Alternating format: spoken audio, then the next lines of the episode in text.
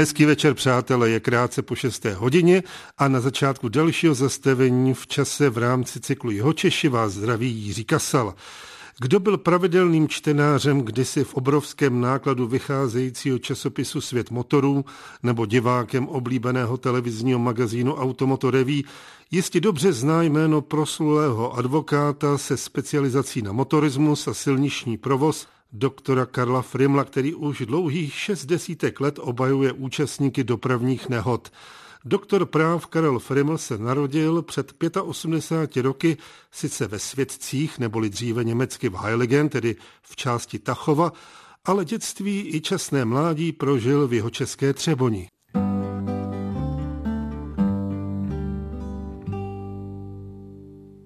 Ono ani snad není tak rozhodující, kde se člověk přímo narodí, kde přijde na svět, ale kde má domov. A já jsem v Třeboni našel domov, já bych řekl, náhradní. Já jsem se narodil v takový malý osadě, Heiligen se jmenovala, dneska se to jmenuje Světce, je to kus za Tachovem, tři kilometry od tehdejší velkoněmecké říše. Můj tatínek tam dělal opevnění kolem republiky, takovou tu Madžinotovu linii, jako že se Němci leknou. No nelekli, pak už ty poměry byly tak hrozný, že můj otec třeba ani už nemohl jít večer na ulici, protože by ho byli zabili. Rozeštvaný lidi, s kterými předtím pracoval, s kterými se potkával v hospodě, najednou to byli nepřátelé. Henlein to prostě všechno rozeštval a 1. října 1938 maminka vzala tři děti, čtyři kufry a byli jsme odsunuti, vysídleni. No, jak Němci zase říkají, že my jsme jim udělali v tom 640. roce, ale začali v podstatě tenkrát už, teď bylo 150 tisíc Čechů, kteří museli opustit pohraničí. A já jsem přišel vlastně o domov. A ten jsem našel v Třeboni v podstatě proto, že moje maminka se tu narodila, takže já jsem po přeslici z Třeboně. Dědeček tady byl, nejdřív začal v Břilicích jako podučitel, v Chlumu Třeboně učil, pak to dotáh až na inspektora. Nás tady moc neměli rádi, on byl strašně přísný. No, teda děti hlavně ale v podstatě já vím od maminky, jak Třeboň žila třeba za Rakouska. Moje maminka se narodila 1904, chodila tady do kláštera k jeptiškám do školy a vyprávěla mi dokonce, jak s jeptiškami zpívali píseň práce, jako starou dělnickou píseň. No já si nedovedu představit, když se to potom stalo vlastně takovou komunistickou hymnou, kdybych viděl jeptišky, jak zpívají píseň práce, tak je to zážitek na celý život. No a my jsme jezdili samozřejmě do Třeboně, každý prázdniny a kdy jsme mohli. A bylo to taky díky tomu, že jsem měl moudrýho tatínka, no tatínka, který ho prostě nezajímalo, co je ve škole, protože se nechodilo do školy na nějaký třídní schůzky jako dneska nebyly žákovské knížky, ale tatínka zajímalo jenom vysvědčení. Já jsem jednou za ním přišel a říkal jsem, podívej tati, já se ve škole nudím, oni ty ostatní zkoušejí a tak se dohodněme a udělali jsme smlouvu, že mi omluví každou absenci, když já budu mít sami jedničky. A jeho vždycky zajímalo jenom vysvědčení. Každý půl roku, když byly sami jedničky, to fungovalo. Já jsem 1. května zabalil ranec, jel jsem vlakem do Třeboně a tady samozřejmě moje maminka s těma sedlákama, co chodila do školy, no tak jejich děti museli chodit jako ostatní, akorát já měl už prázdniny a když byl sedlák, který byl přičinlivý a vždycky měl koně, pár koní, dva páry a jednoho na rajtování, aby se trošku mohl vytahovat, No ty koně stály, takže sedláci byli rádi, že mě pučili koně a já jsem od rybníku k rybníku. To prostě byly nezapomenutelné chvíle. To bylo dětství, na který rád vzpomínám, jak se mi splašil kůň v Novohradský bráně, všichni se mi tady na Třeboňsku smáli. To patřilo k mýmu dětství a byl to ten můj druhý domov, který já jsem hledal, potřeboval a který mi tenkrát ta okupace pohraničí sebral.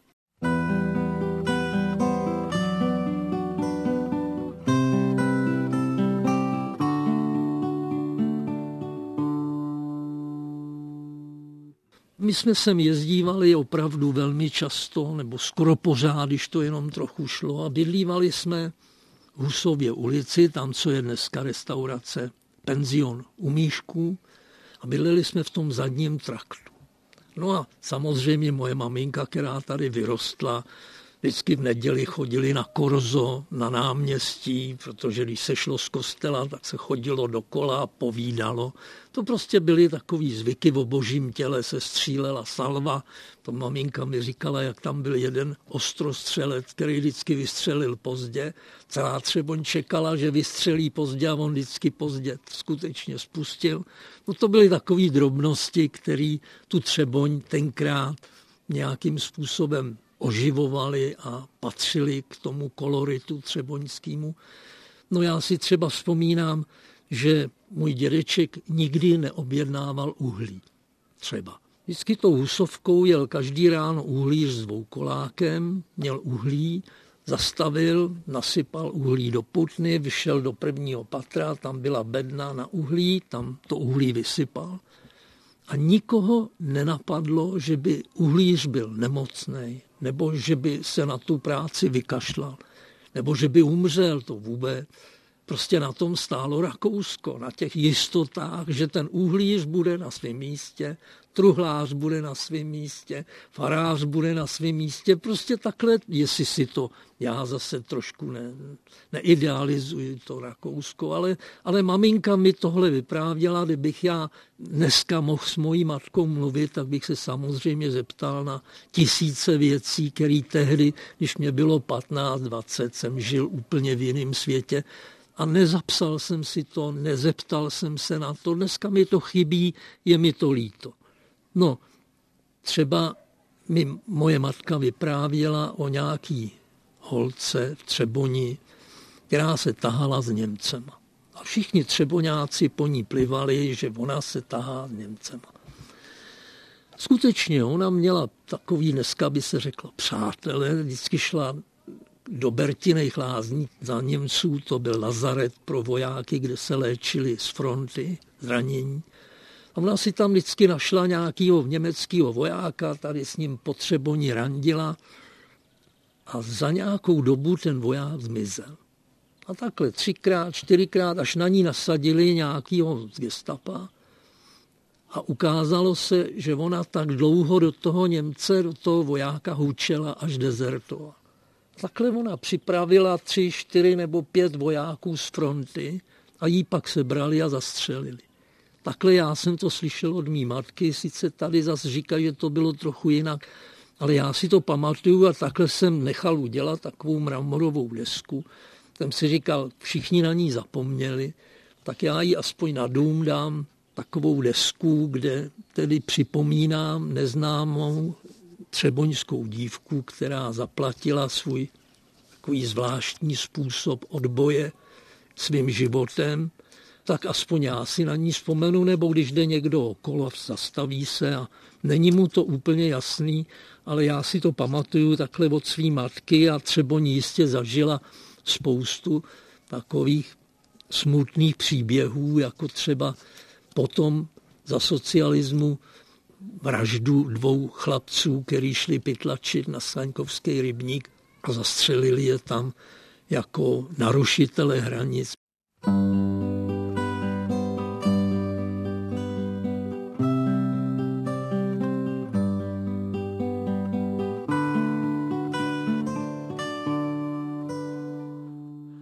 Jak už bylo v úvodu řečeno, o doktoru Karlu Frimlovi jistě platí, že patří mezi žijící legendy české advokacie.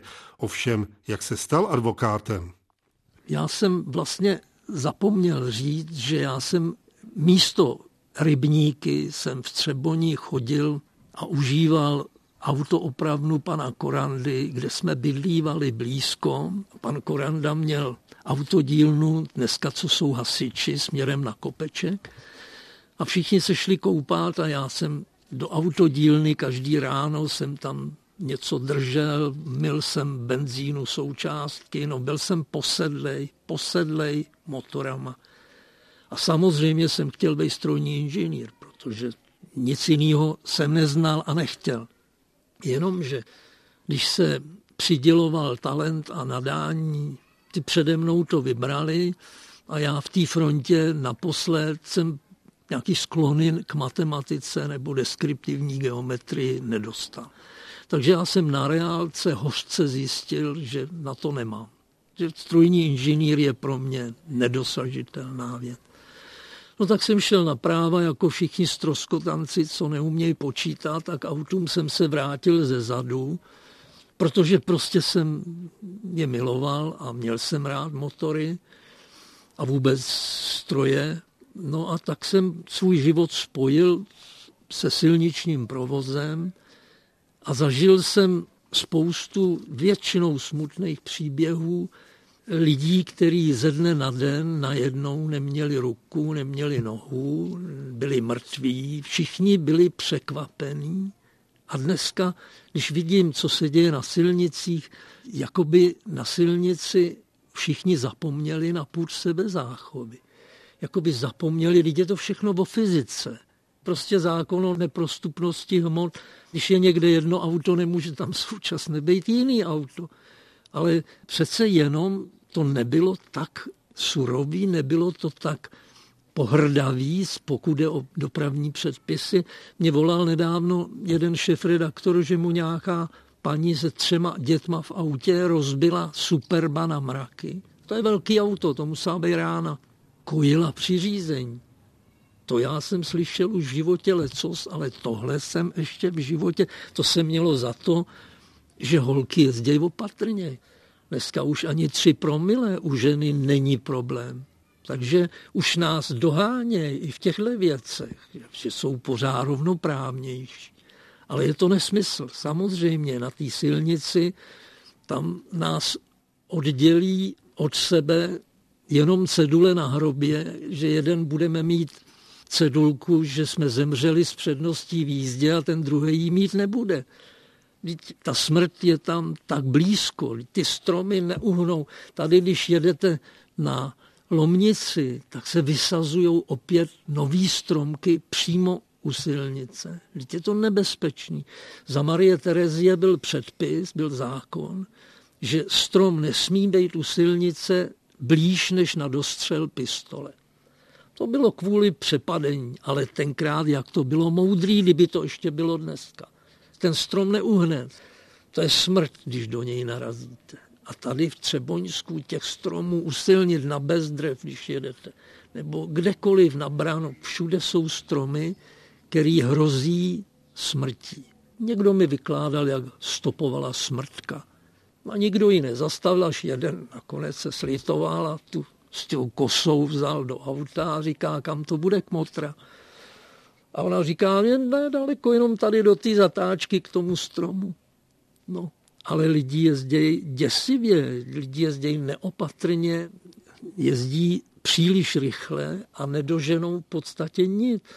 Předjede vás a pak tam čeká v koloně stejně na červenou. Nenaženete pár minut nebo pár vteřin, to vůbec nehraje žádnou roli. Ale já nevím, proč zapomínáme na to, že máme doma rodinu, že máme děti, že najednou, co já jenom pamatuju tady na železničních přejezdech, co bylo nehod a nebezpečí. A přesto se jezdí ho Čechům vzkázat. Tak snad aspoň to, aby jezdili opatrně, aby víc přemýšleli, aby nepředjížděli zbytečně, aby nejezdili příliš rychle, jenom co znám nehod kolem té nešťastní Třeboně ale ne vždycky jsou to nějaký smutný historky. Já si pamatuju nedávno, tady v půlnoci někdo bouchal na dveře jsem odevřel, vylez jsem teda z postele, odevřu a tam policista, mladý hoch takovej. A říká, prosím vás, já mám tady směrem na Budějovice se střetl Rakušan s kamionem, s divočákem a potřebuje záznam pro firmu, že to nezavinil a já neumím německy, tak nešel byste tam se mnou. A tak já na tak přes pyžamo kalhoty a šel jsem tam teda na silnici s ním a tam opravdu prase divoký, jak jelen. No a rozbitej předek toho kamionu, tak jsme to nějak dali dohromady a ten divočák ležel asi tři metry za cedulí okres Budějovice. A já říkám tomu policistovi, helejte, když se střelí divočák, tak se má vykouřit cigareta, on někdy obživne za tu dobu, tam se nemá chodit hned. Tak co když on se dostane do Jindřichohradeckého okresu, máte prase. Ne, dobře, dáte ho myslivcům, nebo já nevím. No, a on byl takovej poctivý, ale prostě asi ještě takový ne, no, novej, neopotřebovaný policista, tak zavolal do Budějovic, ty přijeli, naložili divočáka, odjeli a tady ho Třeboni nebyly žádný hody. Nic se nedělo, Rakušák odjel, všichni byli spokojení až na mě, protože jsem si říkal, divoký prase jako hrom, no tak bude v Třeboni sláva. Nebyla.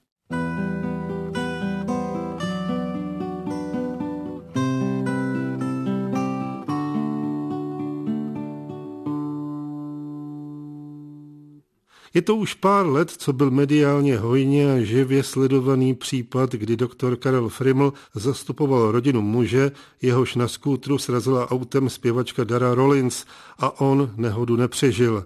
Jak na tento případ vzpomíná?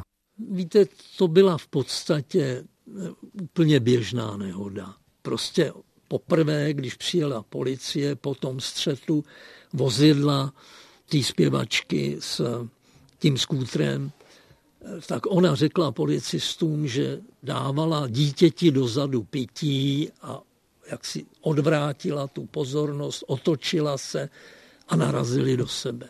No, to pak samozřejmě už neřekla a naopak říkala, že ten skútr zavinil tu nehodu, že do ní narazil. Jenomže, víte, já to nechápu, ona tam měla svýho obájce a u výslechu potom v trestním řízení řekla, že na otázku, kdy ho viděla poprvé před sebou ten skútr, tak řekla, až když do mě narazil. No když řidič neumí popsat, čemu my hloupě říkáme přednehodový děj, no tak asi nekoukal, asi nedával pozor. Kdyby ona řekla, já ho viděla, jak vyjel ze zatáčky, narazí do mě, dobře, tak je to pravda, není to pravda. Ale když řekne, že neviděla, tak vlastně sama přiznává, že nesledovala tu situaci před sebou.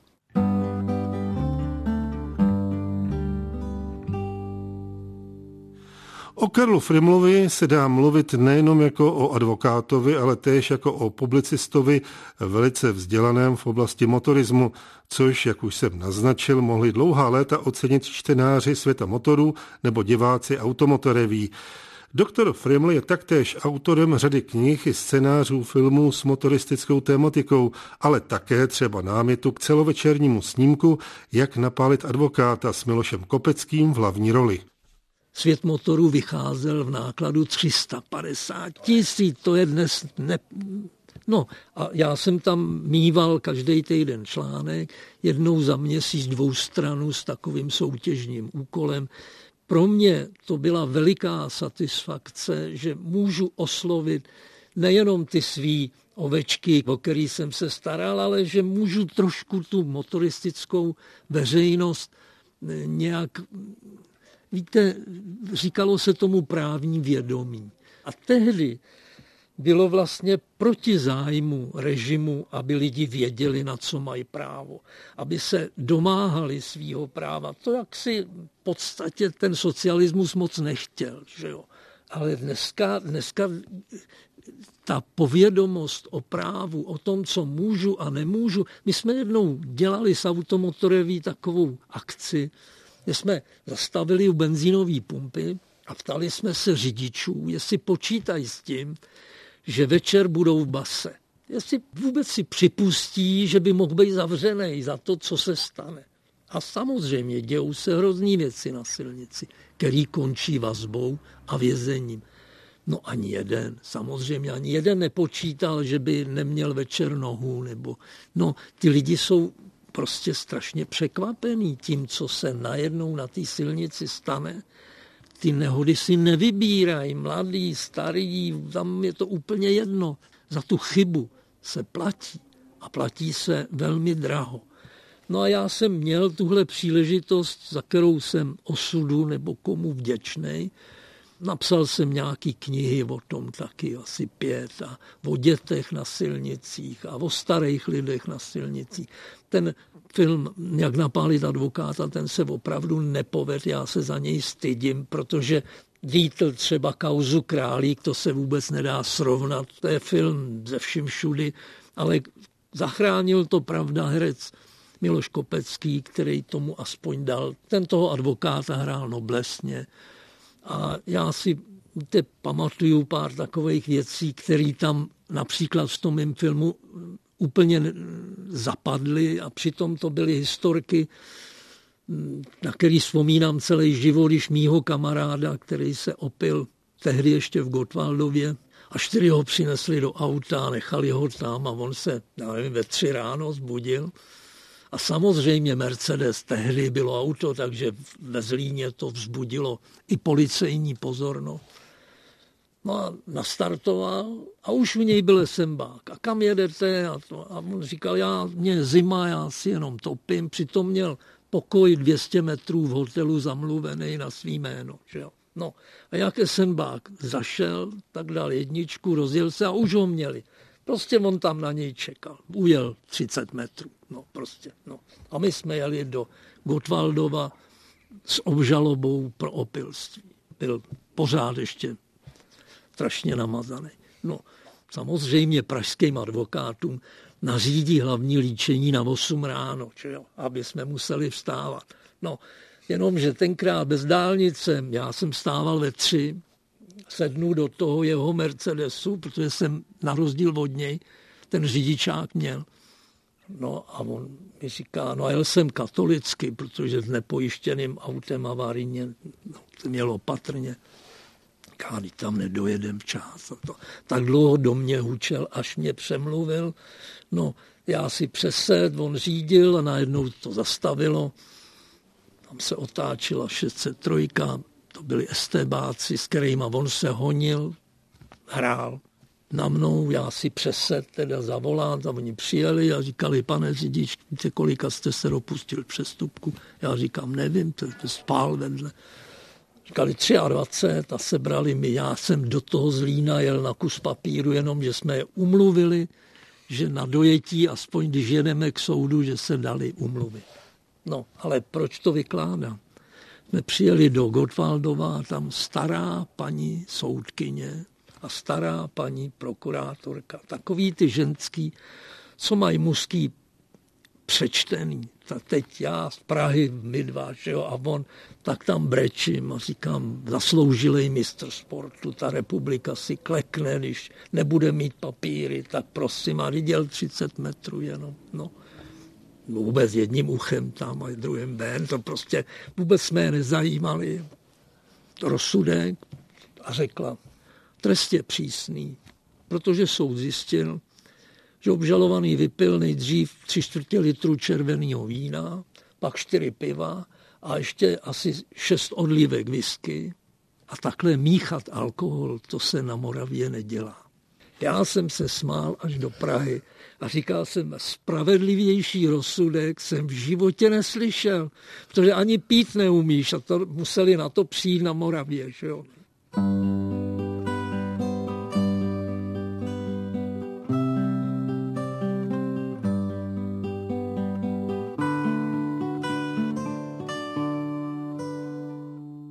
Jistě při vyslovení příjmení Friml si vybaví znalci operety a též populární hudby amerického skladatele českého původu Rudolfa Frimla, autora světoznámé operety Rosemary a s ním pojí doktora Karla Frimla příbuzenský vztah.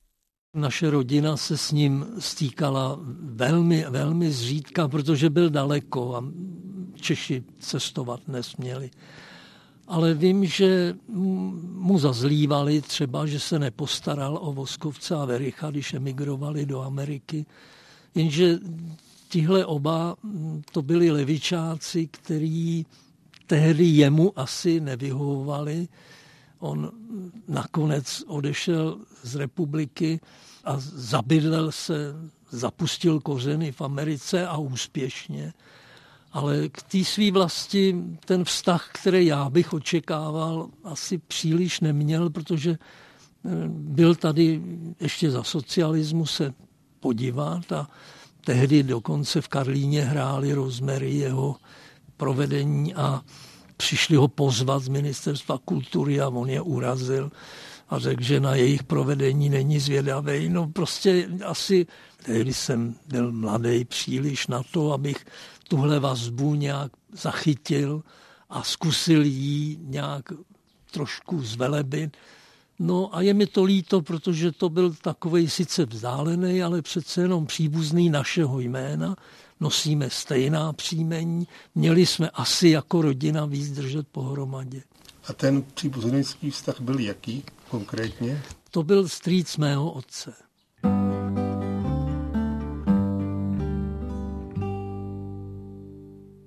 Zajímavý příběh doktora Karla Frimla začal v jeho české Třeboni a v zájmu uzavření přirozeného oblouku se nabízí otázka, zda tento známý a šarmantní český advokát považuje toto město stále za svůj domov. Já jsem tady našel domov. Ten, o který jsem přišel v tom svém rodném domě, který sice ještě existuje, je tam zrestaurován. My jsme o tamtu nezachránili ani nábytek, ani věci, prostě nic. Třeboni jsem si to všechno vynahradil. Ale tak, jak říkal Voskovec kdysi, že domov je tam, kde se můžete pověsit kabát. A pak dodával trochu surově, domov je tam, kde se můžete pověsit. No tak, že bych zrovna musel spáchat sebevraždu v Třeboni, to pořád odkládám, ale ten domov, kde si pověsím kabát, v Třeboni mám. Vyprávění známého advokáta v oblasti motorismu a silničního provozu doktora Karla Frimla pro cyklus Jeho Češi ve spolupráci s mistrem zvuku Michalem Kolářem natočil Jiří Kasal, který vám přátelé přeje hezký večer.